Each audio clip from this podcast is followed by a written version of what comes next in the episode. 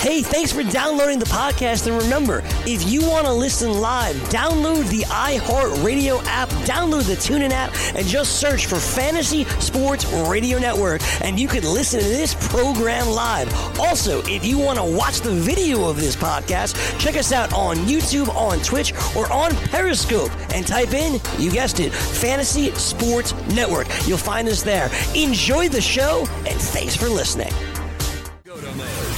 You're listening to the Fantasy Sports Radio Network. All the hard work, let's go. College football today.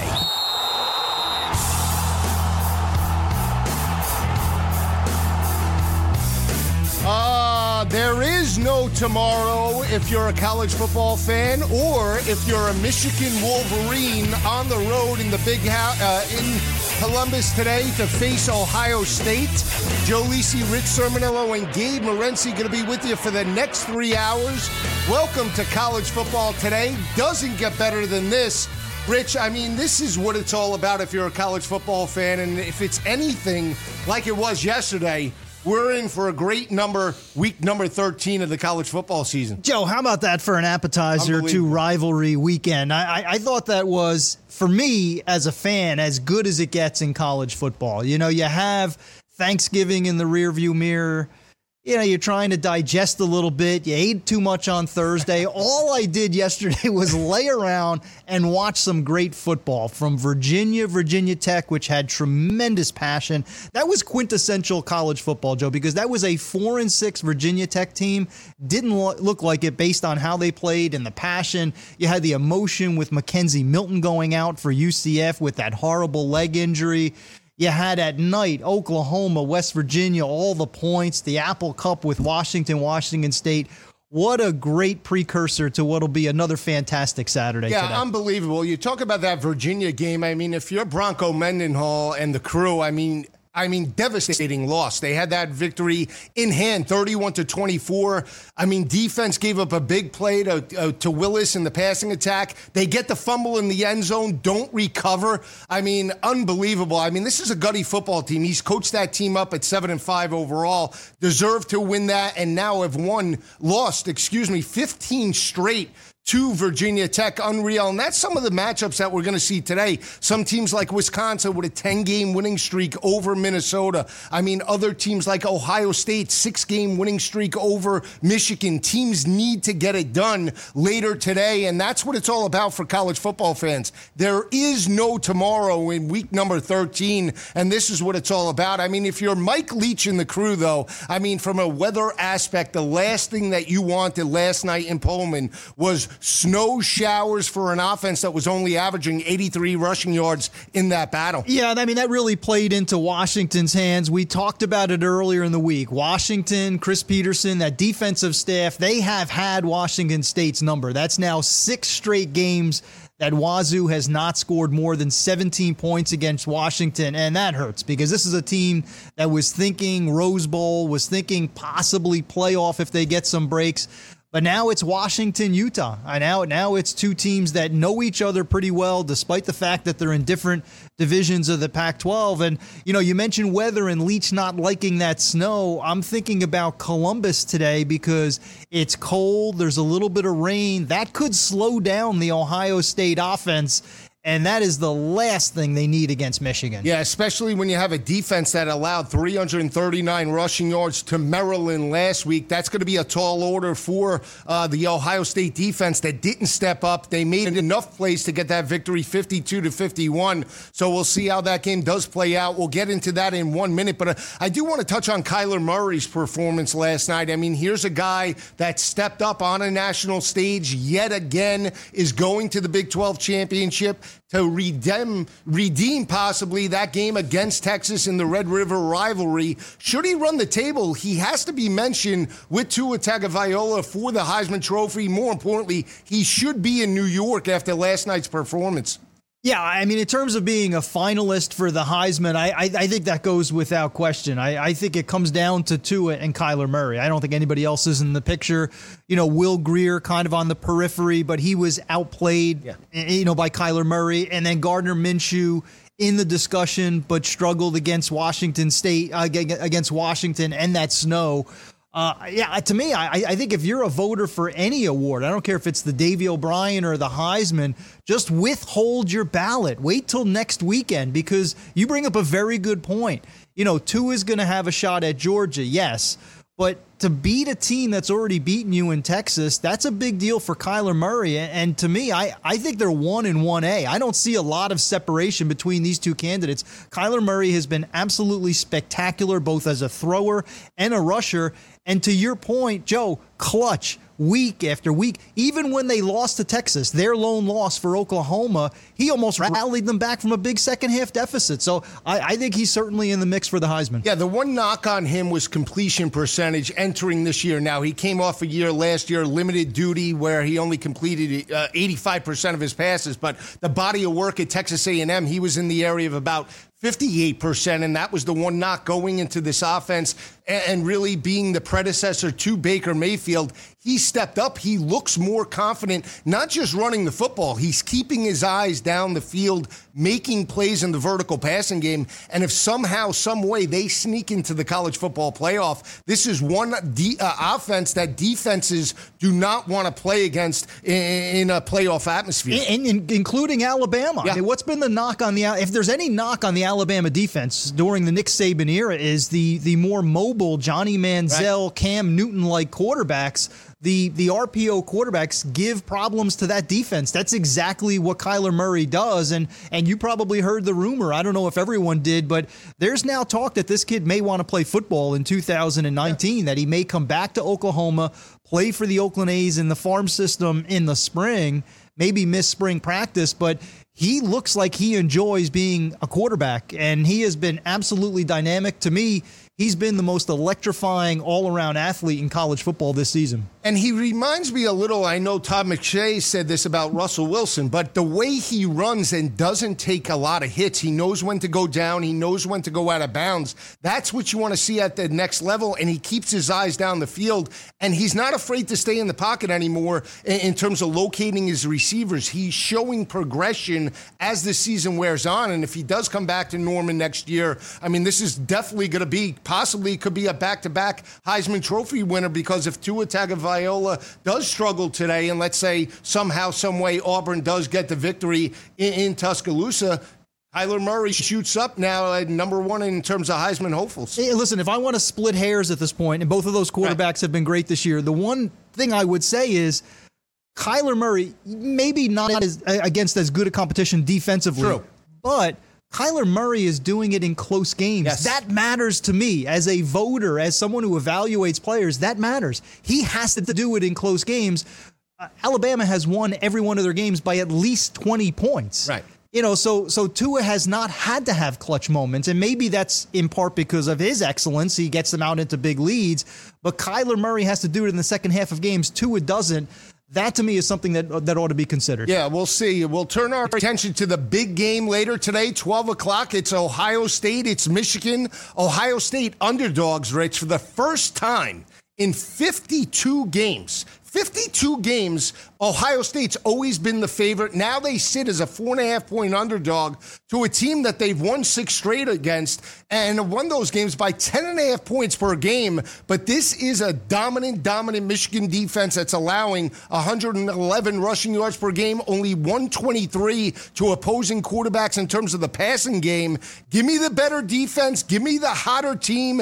Give me Jim Harbaugh laying the wood on the road, baby. Michigan in an upset for the most part because historically, I, historically, historically even though they're favorite and they're ranked higher, I feel everybody's on Ohio State. Give me Michigan Do you by really? ten points. I have not heard that at I all. Do. If any, I do. if anything, I, I think what Michigan folks eh, will be fighting against is the expectation that they're supposed to win yes. this game. That has not been the case during this winning streak for Ohio State.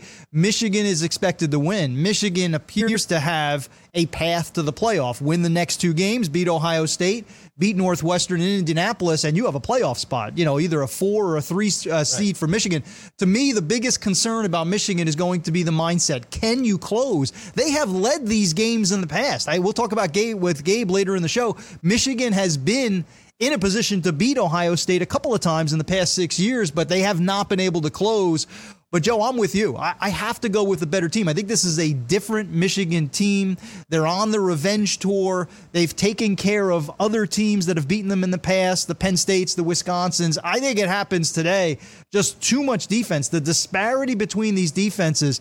Ohio State, as much offensive firepower that they have, defensively, they are absolutely a second division Big Ten team. They miss tackles. They allow too many big plays. You mentioned Maryland last right. week. Anthony McFarland almost goes for 300 yards on the ground.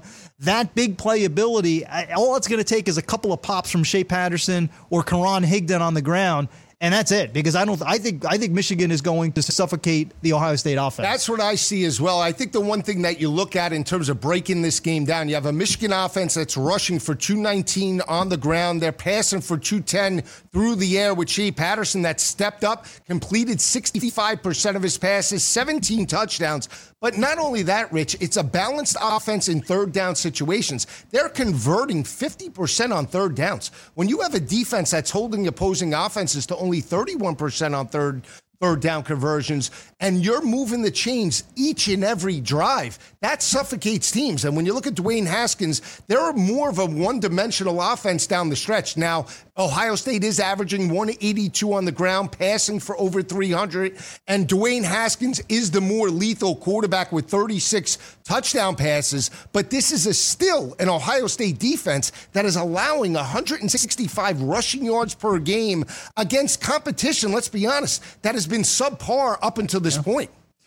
Yeah, I, I mean, they, they, Oklahoma's not on the schedule this year has been in the past, but they haven't faced Oklahoma this TCU, year. TCU, I mean, move the football. Yeah, TCU scored 28 yeah. and had a couple of big plays. We can go back to the opener. I mean, they allowed big plays against Oregon State. They've allowed uh, uh, big plays, yards after the catch against Indiana, Maryland last week. So I, I think Michigan will be able to move the ball.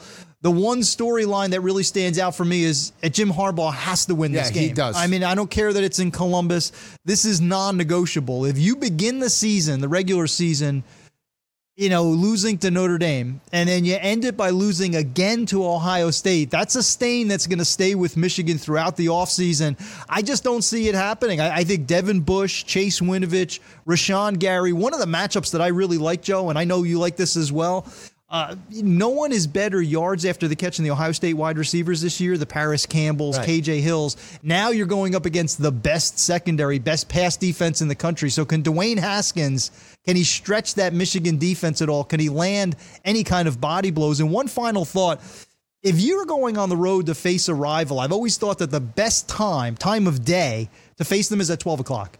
I mean, because at that point, there's not as much electricity in the stadium. I like that 12 o'clock. You may like it, but you know what? It, it's not like an 8 o'clock yeah. game. It, it's, the lights it's not, are on. It's not even like a 3:30 game. 12 o'clock. It takes a while to kind of get that stadium engine cranking. I think that benefits Michigan. Well, well. they'll be cranking from about seven o'clock this morning in terms of that it's rivalry. Cold outside, I mean, yeah, it's cold. That's what Michigan, Ohio State is. Uh, again, Michigan's going to have to start fast. You want to start fast, and you want to put the pressure on that Ohio State defense, and more importantly, Dwayne Haskins in that ball game. Slow the tempo down. So we'll see how it plays out in a couple of hours. Rich and I both like Michigan in this ball game, we'll turn our attention to that marquee battle under the lights, 8 o'clock tonight. Notre Dame and USC. I mean, oh, the pageantry, the tradition. Notre Dame's won three of the last five by 16.3 points per game and picked up this victory last year in South, uh, South Bend in dominating fashion, 49 to 14, Rich. But I'm rolling the dice. Dun, dun, dun, dun, dun, dun, dun, dun, dun, USC, you got to do something. Remember, I, I any would, given Sunday, I you got to do something. Tackle somebody. Then get the upset. Upset special. I I don't 35 to 30. Notre Dame is going Dame. to absolutely boat race USC tonight. I, I just don't. I've watched enough USC football. I know. The only team they've beaten in the last five weeks is Oregon State. I, I mean, that's that, pathetic. That effort against UCLA last week was pathetic. I mean, if you can't show up against your crosstown rival, a team that was two and eight at this point, a couple of wins this season under Chip Kelly, don't have the same talent level that you do have a slow quarterback, an easy yep. target in Wilton Speight. If you can't beat that UCLA team, I saw so much from Notre Dame that I liked last week against Syracuse because we all thought yeah. Syracuse might be a dangerous trap game for Notre Dame. They punched Syracuse in the mouth early and then never looked back. And the balance, both on offensively and defensively, for the Irish, very impressive. You got Ian Book, Dexter Williams on offense. The offensive line has recovered well after losing Alex Bars earlier in the season.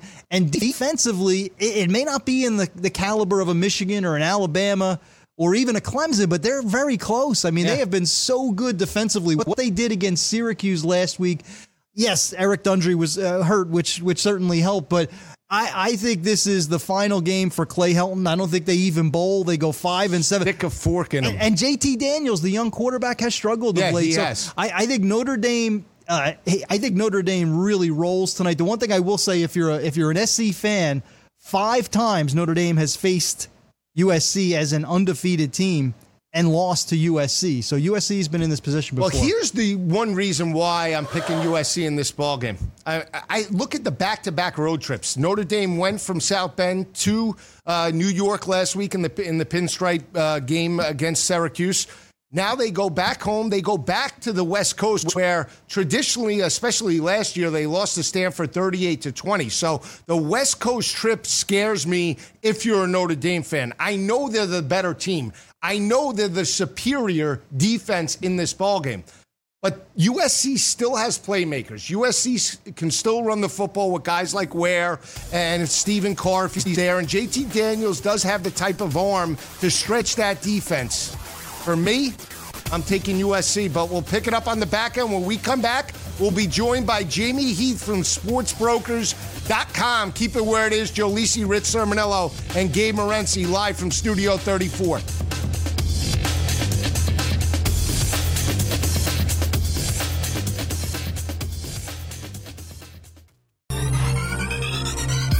Did you know that you can listen to this show live on the award winning Fantasy Sports Radio Network?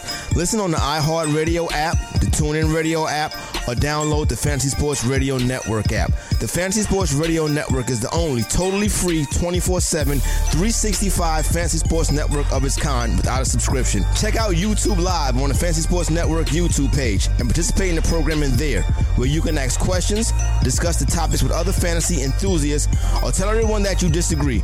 Call into your favorite show and ask your question. The number is 844 84 FNTSY. That's 844 843 6879. The Fantasy Sports Radio Network. Your free fantasy source 24 hours a day.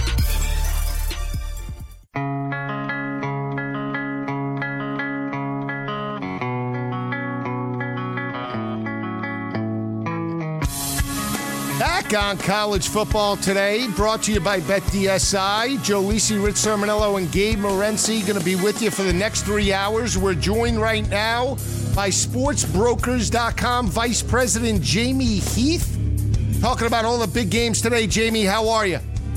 I'm great, Joe and Rich. How are you guys doing today? Doing good. Uh, this is what it's all about, Jamie. Rivalry weekend. There is no tomorrow, Jamie. Why don't you tell fans what you have in store on Rivalry weekend at sportsbrokers.com?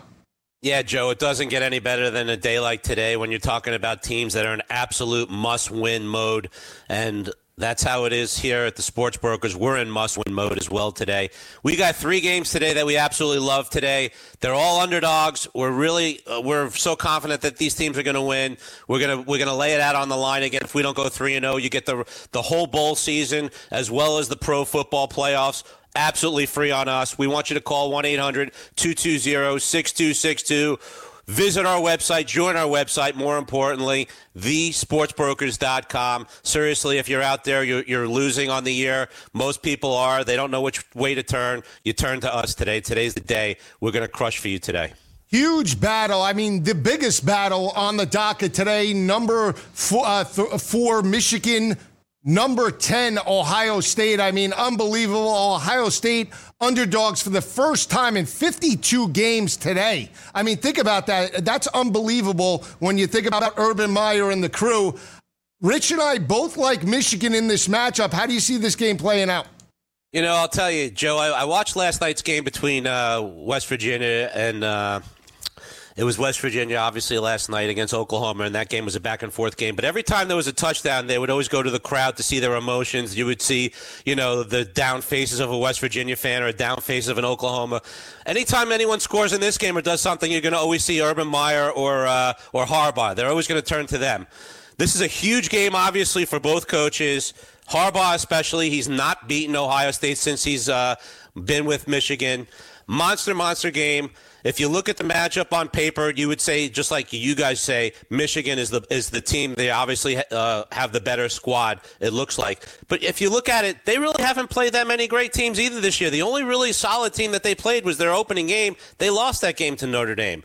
Ohio State's got unbelievable numbers uh, spread wise. If we're talking about betting, they're 4 0 straight up with Urban Meyer as a home dog. They're obviously never usually in this spot, but when they are a home dog, he's, he's, he's amazing.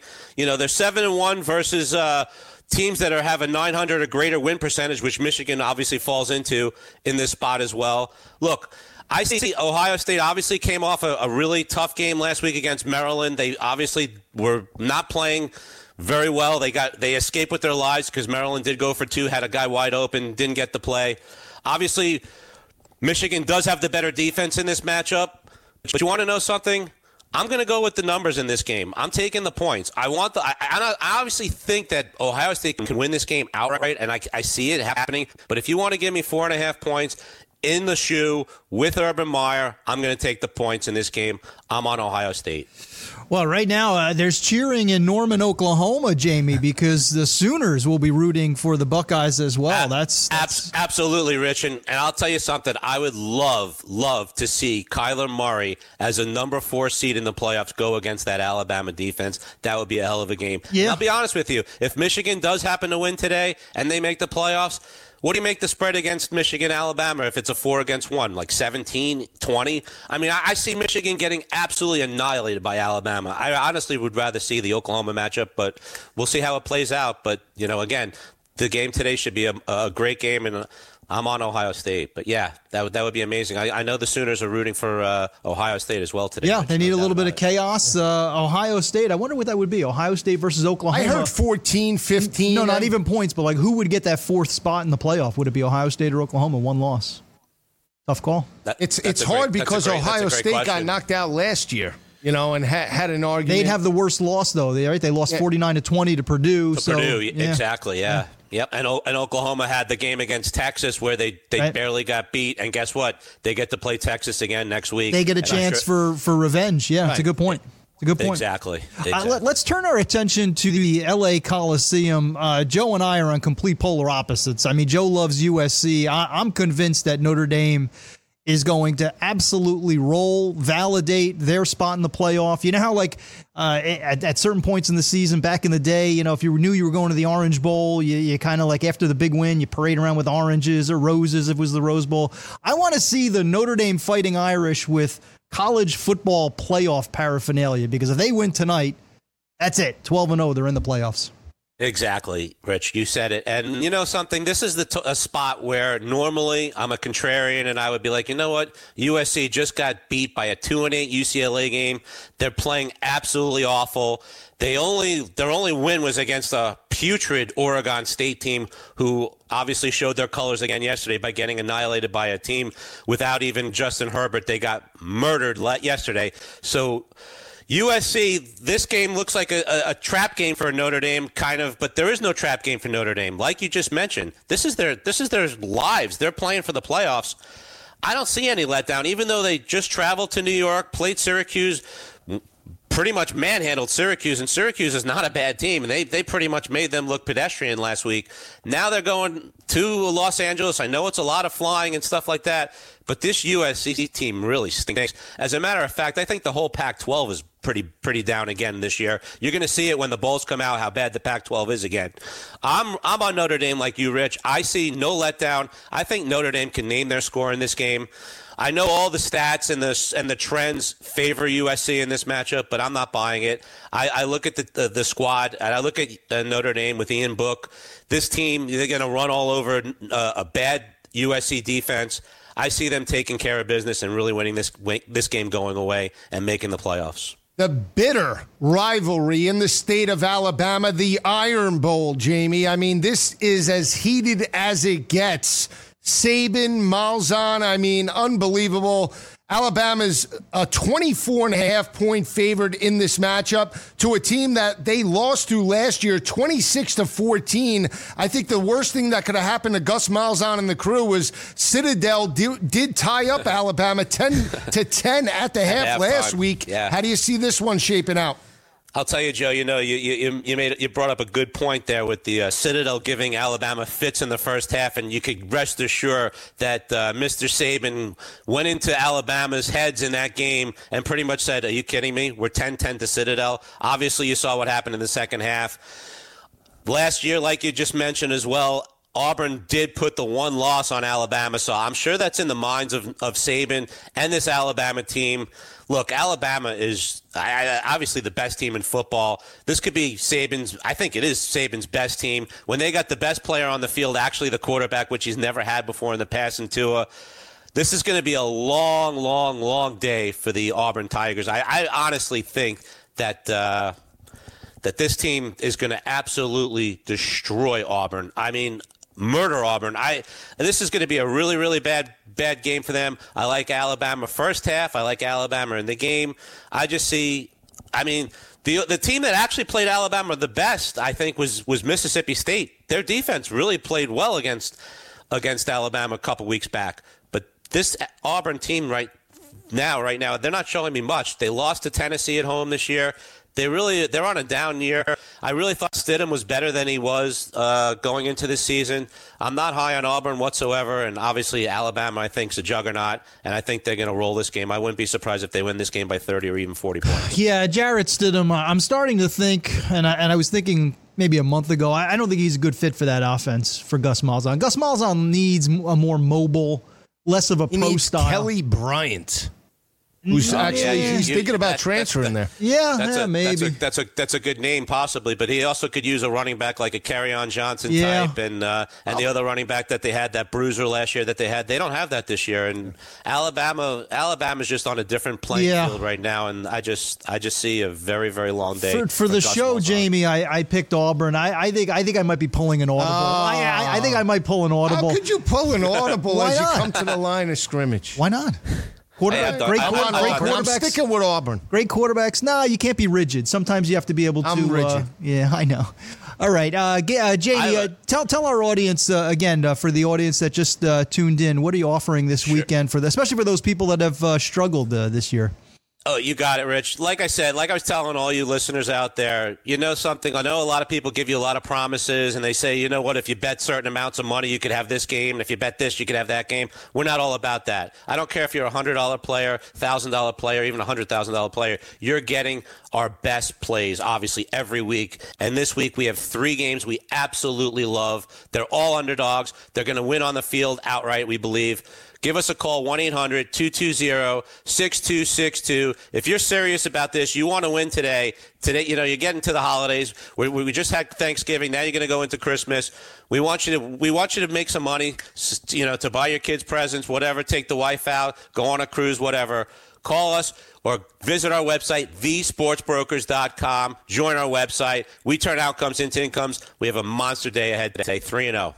Uh, Jamie, I, I, I, think your services, the services of an expert, is particularly important this time of year because you no know we, we it. saw it yesterday. Virginia, Virginia Tech. I mean, if you if you go just solely on metrics, if you go just with the eye test, it defies logic, and that's the fun and at times exasperating aspect of rivalry week. Is yeah, it's hard to figure this stuff out. So now that we're in this time of year, how do you guys process rivalry rivalry week? What do you do in order to say, listen, you got to throw the numbers out, but this is why we like this team?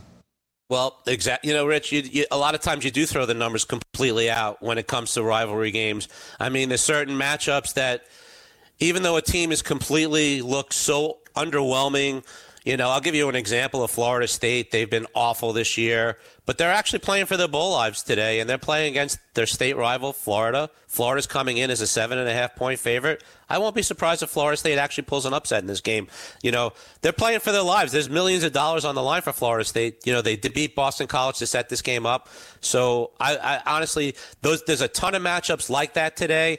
You know, you got rivalry games, obviously. You got Michigan, Ohio State, two teams that obviously hate each other. You got a lot of situations where Harbaugh has to win, or, you know, or else he's got another loss thrown into the column against Ohio State. They're to all say, Harbaugh can't win the big game if he loses. You know, these are the type of situations. So, like you were saying, Rich, you know, you throw out the numbers, and I'm throwing out the numbers in that Michigan game. Even though Michigan's numbers, their defense looks like it's like the best defense there ever was. But I'll tell you something, they haven't gone against an offense like Ohio State yet this year. They're, the, you know, so again, throw out the numbers when it comes to a lot of these matchups today. And there's a lot of games today where there's teams that absolutely have to win. I'm not saying they're gonna, but the the backs against the wall, and I'm always usually taking those teams that their backs are against the wall against the teams that pretty much have it have it already sewn up that they're already going to bowl. So that's another thing to keep in mind when you're betting. Yeah, that's interesting, Jamie, because we see matchups today, like like I mentioned before, like Wisconsin has won 10 straight over Minnesota. You see, like oh. Ohio State with six straight over Michigan. And we saw it yesterday with Virginia Tech. I mean, you know, w- winning 14, now 15 straight over Virginia. Over so, Virginia, you yeah. know, I mean, I, I guess the hardest thing, t- because I think it's a very uneventful college football year. We haven't seen a whole lot of top 10 upsets. We saw possibly West Virginia strike the upset yesterday over Oklahoma. We saw Washington in that victory over Washington State. But outside of that, throughout the year, I, I think this has been a very anticlimactic college football season from a betting uh, perspective. We've seen huge underdogs cover, but not necessarily win. win, get the outright victory.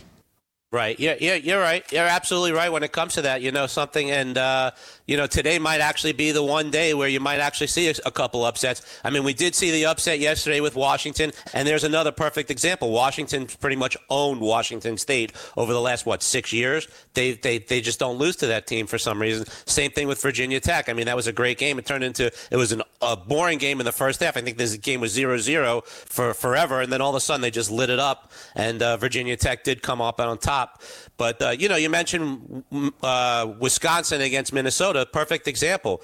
Wisconsin's own Minnesota over the years, but Minnesota, guess what? Today they need that game, or else they're staying home for the Bulls as well. So it's another thing to keep in, in mind when you're talking about betting on these teams today. You know, when you have confidence and you're betting on a on a team, you got to say to yourself, "Well, what what am I taking here?" Because remember, this is the most one of the most important days for a lot of these colleges out there. So you obviously have to take that into some serious consideration when you're putting your money on these teams. I'm glad you brought up the five and six uh, teams. Uh, for people who don't know, you have to be six and six yeah. to be bowl eligible in college football. A lot of teams, ton of teams, are five and six. Oh, we yeah. oh, we yeah. even have some five and six matchups. I mean, you have Tennessee, Vandy, Vanderbilt, win, right? Winners and, in, and, te- and, Texas Tech, Baylor, two five and six teams. Exactly. Winners in, losers out. Well, Yeah. those games, to be honest with you, Rich, those are the games that I want to stay away from. I do not want to wager on those games uh, for my clients and for myself because I really don't know who's going to win those Yeah. games. Obviously, you look at the numbers and you're going to say to yourself, well, uh, obviously, uh, Vanderbilt might have a better. You know, offense or defense as opposed to Tennessee, so maybe they're a slight lean. But I'm not going to bet any of those games with any confidence because they both need the games. I'm looking for teams today that absolutely, positively have to win the game, or they're sitting at home, as opposed to uh, you know the teams that they're playing that are already in the bowls, or they have absolutely nothing to play with. There's another game that comes to mind today. Tulsa's playing SMU. SMU, I know, looked awful against Memphis, but Memphis actually showed that they actually have a pretty decent team when they uh, took care of business against Houston, albeit against the backup quarterback. But they still look great yesterday. And uh, you know now SMU has to go to a Tulsa team that has absolutely nothing to play for, and SMU has everything to play for. So there's another matchup. So there's a, there's plenty of them that are that are out there today. So we're on top of it. Trust me when I tell you, there's there's a lot of stuff. I'd love to talk to you about all these matchups today. To tell you the truth. well, we got to get you in Yeah. studio one of these days. Yeah, I mean, that's that, great. That would that would be great. I'd love it. tell, tell fans where they could sign up today, Jamie, and what you have in store for them on rivalry weekend. Uh, again, Uh, uh, like I said, uh, I know a lot of you uh, players out there are not having the greatest of years. We're doing really well. Today's a monster day. We're going to go 3 and 0. We have three underdogs that we feel are going to win today outright. Give us a call 1 800 220 6262. Visit our website, join our website, thesportsbrokers.com. If you do that, you'll have somebody, you might even have myself give you a call, and, I'll, and, I'll, and you actually could talk to me on the line. I'm telling you right now, this is a big, big day. We don't go 3 0. You get the bowl season as well as the playoffs absolutely free on us. Jamie, great insight and information as always. We'll see you next weekend for Championship Saturday. Can't wait. Can't wait, guys. You guys have a great day today. Good luck to you, and I hope you knock them dead.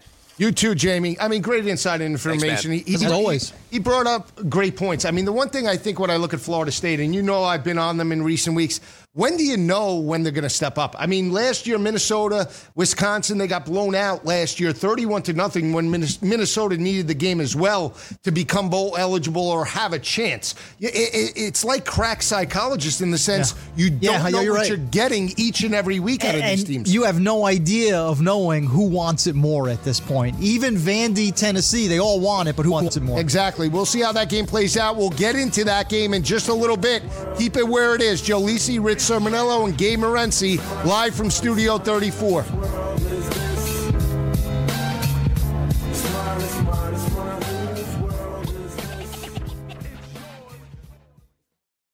The NFL to the NBA, DailyRoto.com is the place to win millions in daily fantasy. You can get the best DFS NFL coverage all season long for a price of $129.99 or dominate the entire daily fantasy sports realm with the Elite package at $59.99 per month. If you use the promo code FNTSY, you get 10% off your Daily Roto package. Go to DailyRoto.com, pick your NFL or Elite package, enter promo code FNTSY, and you'll be on your way to becoming the next Daily Roto millionaire.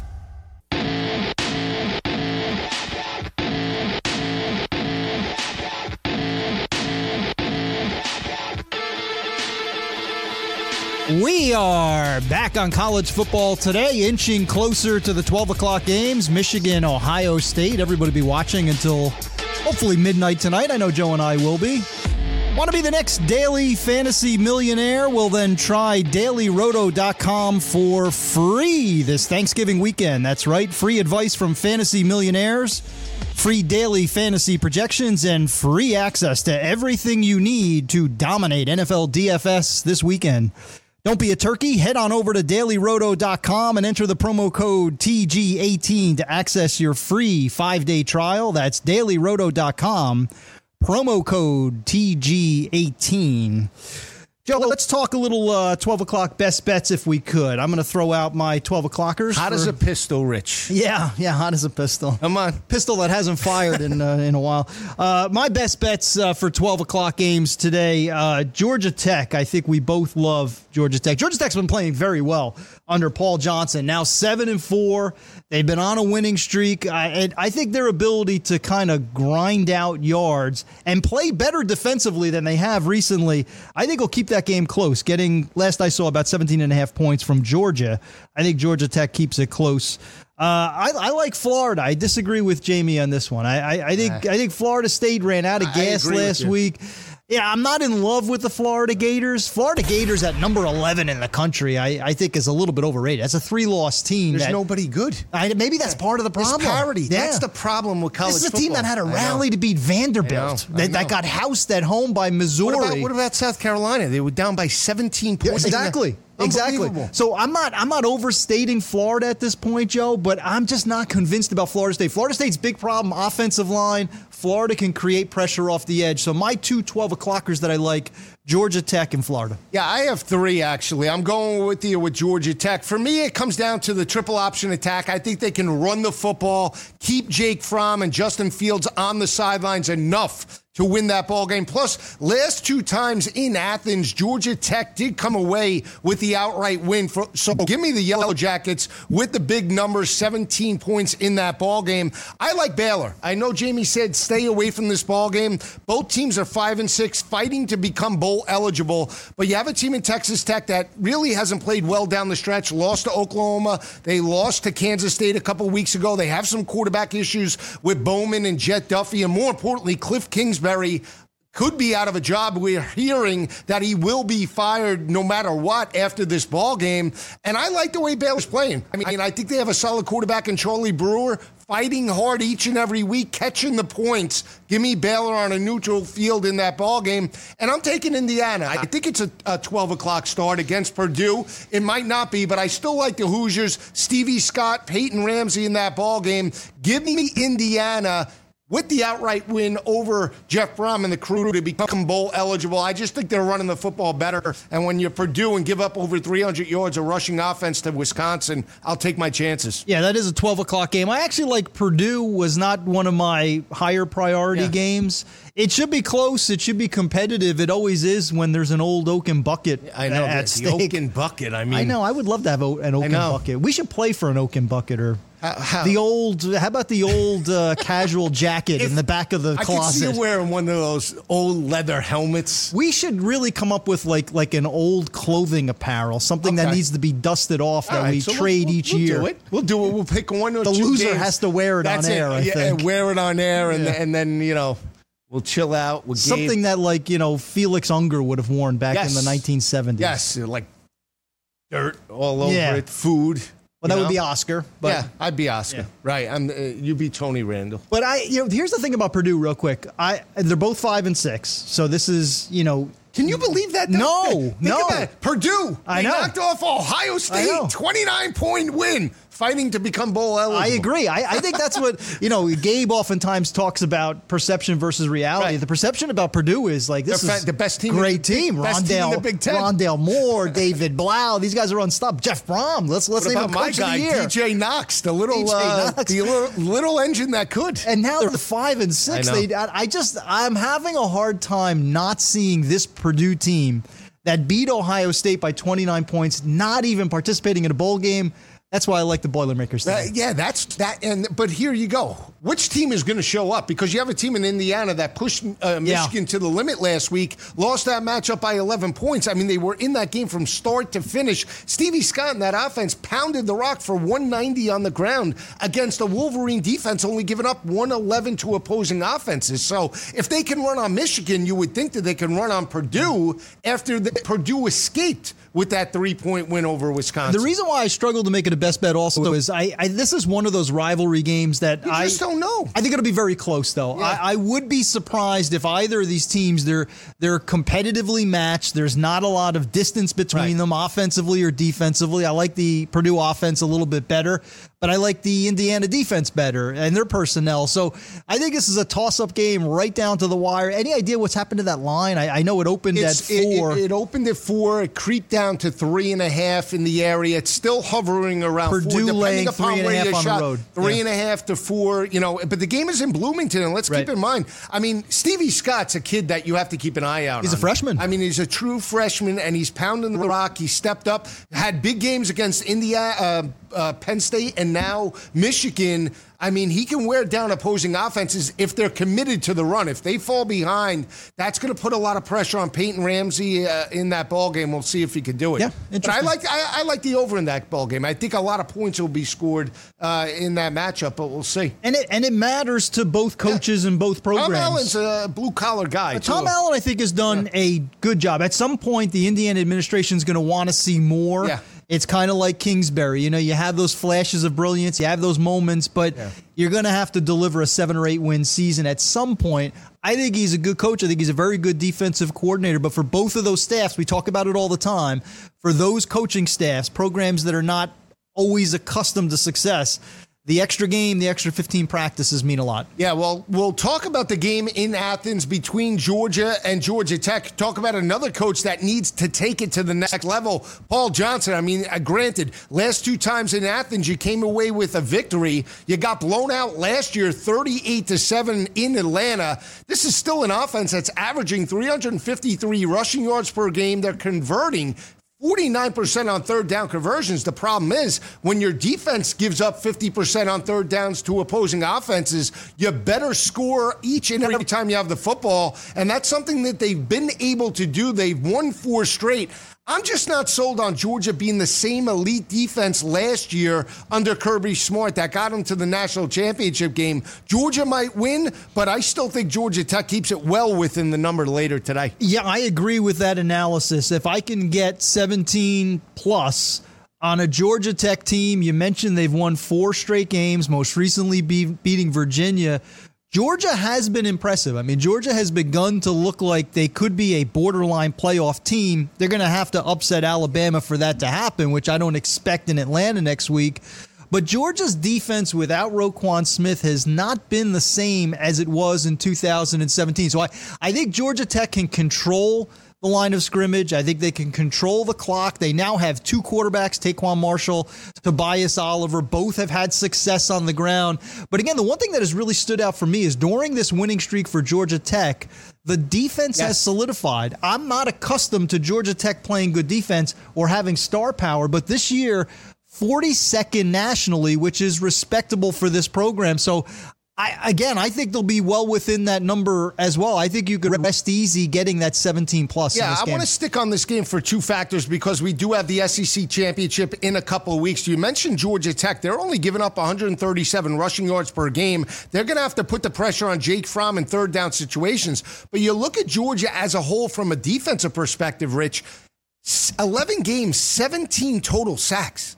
Now, Georgia you, Tech, Georgia. Oh, Georgia. 17 yeah. total sacks. When Shocking, you, yeah. When you go up into the SEC championship game against Tua Tagovailoa and that offense, you're going to need to put pressure on Alabama, especially in third down situations, because if you allow him time to pick apart your secondary, going to be a long day, and you do not stand a, t- a chance in that type of matchup.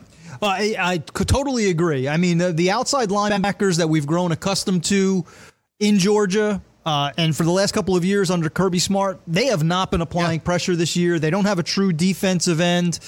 Uh, you know, this is a team that misses the defensive linemen yeah. and the outside linebackers that graduated and headed off to the NFL, and it's shown throughout the season. Now, they've been able to overcome just the one loss, but still, this is a defense that's not as pressure packed as it's been. One thing I want to throw out, too, for anybody who's concerned about betting Georgia Tech, well, the game is between the hedges would you believe that the road team has now won five consecutive games in the series, yeah. which means Georgia Tech has won its last two visits to Athens, which would surprise a lot of people. And don't be shocked if you see Justin Fields in this ball game. He's convert, uh, completing 71% of his passes, over 300 yards, four touchdowns. They're starting to get him more involved in the offense because it's all hands on deck next week. If Georgia somehow dominates this matchup and now somehow dominates Alabama, you would think that they'd be in the college football playoff. Well, I mean, uh, no, no the, question about it. Yeah.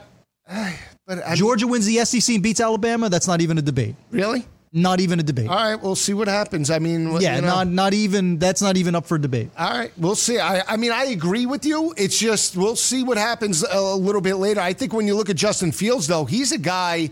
When you look at his progression in terms of the offense, his mobility could be a factor. He's a Kyler Murray type of kid, and if Georgia's going to win this thing, let's say they do get in, especially against Alabama, you're going to possibly need him to make some. Couldn't plays. agree more. I, I mean, I, I think if it's sort of the the Clemson model. Clemson and Dabo Swinney realized earlier in the year that if we're going to be more than just an ACC champ, if we're going to compete for a national championship, we have to leverage those young players. And, and they turned the offense over to Trevor Lawrence, and it worked out. Now, obviously, they'd like to still have Kelly Bryant as a backup. But in terms of Kirby Smart, and that offensive staff, if you have a Justin Fields, even if there's just a sub package, you could use him a couple of series, use his legs. Reminds me of a, of a younger Cam Newton. Think of that type of talent and athleticism. I think you have to get him ready, and you'd have to unleash him along with Jake Fromm yeah. in the SEC title game. Yeah, we'll see. I mean, if if Georgia loses today and then knocks off Alabama, then that would open well, the that, door that for becomes, Oklahoma. That becomes a big. That, that would that really would be chaos. Huge, chaos. Yeah, that would be chaotic huge. because now you'd have a two-loss SEC champ what do you do with that team? Would you put in Alabama as a one-loss team? That's what happened last year. Yeah, so you yeah, know that, that's that's chaos. Well, keep in mind as well, uh, Kirby Smart next week he's five and zero oh in revenge uh, type of situation. So he knocked off all five opponents last year that he lost to the year prior. So uh, he is very good in terms of game planning in revenge type of situations. Turn our attention to that matchup in College Station between Texas A&M and LSU. LSU has dominated the series, winning seven straight by 14.7 points per game. But this is a different Texas A&M defense, Rich, that's holding opposing offenses to 80 rushing yards per game. That's the strength of LSU, still with that heavy offensive line. This is going to be a very close ball game, but in the end, I'm taking the Tigers. I think they get a seven point win in College Station. Yeah, no, you're right. Uh, this is this is a different team under Jimbo Fisher than the last seven, which have lost to LSU. The last three by double digits. I mean, LSU yeah. has really owned Texas A&M. Uh, I like LSU as well. I just think uh, better defense. A&M does a nice job against the run, but they're vulnerable over the top. So a lot is going to hinge. We've said this. How many times yeah. have we said it this year? A lot is going to hinge on Joe Burrow. I, I mean, if LSU is going to beat a good opponent again, they're going to need more from from their passing attack because I think they'll struggle to pop off big plays on the ground this this week with Brossette, with you know Helaire Edwards. I, I think that's going to be a bit of an issue against Texas A&M. But LSU just has A&M's number. And I think this game really matters for these two teams and these two coaches because now you're talking. There is something to be said for being second best in the SEC West. We all know that Alabama's tops but do you know that if A&M wins this game, they'll finish second in the SEC West, which I think means Jimbo Fisher would be ahead of schedule in his first well, year. Well, two things. I mean, the way you have to attack Texas A&M is over the top. I mean, they're they're allowing 260 passing yards to opposing offenses, and you have an LSU offense that's still only averaging around 206 passing yards per game.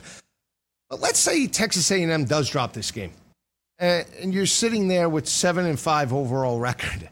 Did you hire a guy $75 million in year number one, you know, to have this type of progression? I mean, this is this is where we're at in college football. You know, big time hires, well, ten yeah. million dollars. I mean, this is what you know. This is the pressure. I mean, is that acceptable? I mean, we talked about Herm Edwards with Arizona State. Yes, he got them. You know, better. I want to say better, but he's still going to have the, almost the same overall record as Tom yeah. Graham.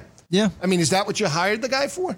I mean, at what point where do we go, where do we separate expectations, especially when you're when you're talking about high price tags for a head coach? Uh, I think it's a great question. That that is the landscape that we're facing in college football. Win now, win now, win now. well, now. I'll throw another coach out. I mean, the assumption is, and I think it'll happen, is that Clay Helton will be relieved of his duties at USC, whether whether he upsets Notre Dame or not. I, I agree with but that. But you say he should be, but I also think it, it's sort of you know one of the epidemic problems that we're facing in college football. Two years ago, he won the Rose Bowl. Last year, he won the Pac-12 championship. Now, maybe you feel like he's not the best fit or they could do better at USC or maybe he's maybe he's too understated. I don't know, but you know, Clay Helton within the last 2 years has won a conference championship and a Rose Bowl Great with point. the win over Penn State. And now, listen, he's had a horrible season, but that does speak to the you know the the landscape in college football is that he's probably going to be let go, and yet he's done a pretty good job over the totality. Well, we heard the rumblings about Brian Kelly at a ten and three record yeah, last yeah, year. I mean, that's the expecta- expectations are high at Notre yeah. Dame. Here's the thing: when I think when you break down head coaches, I totally understand a rebuilding type of situation. You lose Sam Darnold, you lose Ronald Jones, you lose playmakers on the offensive side of the ball. But there, there is a fine line between talent and effort. And that's the difference, I think, Rich, when you break down these head coaches. Are the kids trying? If you watched USC, they're quitting. They're quitting at, at Utah. They're quitting against Cal. I mean, I understand it comes to coaching, but if the kids aren't buying in, that's a bigger problem than just X's and O's. I mean that that that's what any athletic director is looking at. What what is the energy level? What is the passion? Give what are these effort. kids bringing to the field? Right. In season, you want to see the effort. Off season, you want to see recruiting. So I, I think he's in trouble. The one thing I will say is within the next two years, a smaller program will pick up a Clay Helton because he now has yes. he ha- now has Power Five experience, Power Five success. He's well respected. He's well liked in terms of an offensive mind, and I don't even mean as a coordinator. I could right. see him, you know, I could see him landing at a mid level Power Five, a Purdue esque right. type of a place, or group of five program, right. and, and there will be a lot of openings. But to, to Jimbo Fisher's point, in terms of why they got him there, they're looking at it. Okay, if they go seven and five here, but you know what? We lost to Clemson by two points. We we played very hard against Alabama. We got the cover. That's good enough for us for 2019. For now, year if this one. happens, yeah. if this happens next year, we're going to hear why did we pay 10 million and 75 million dollars over that type of span to get the same thing that we had with Kevin Sumlin. When we come back, we'll be breaking down the other games. Keep it where it is. Joe Lisi Rich Cirminiello.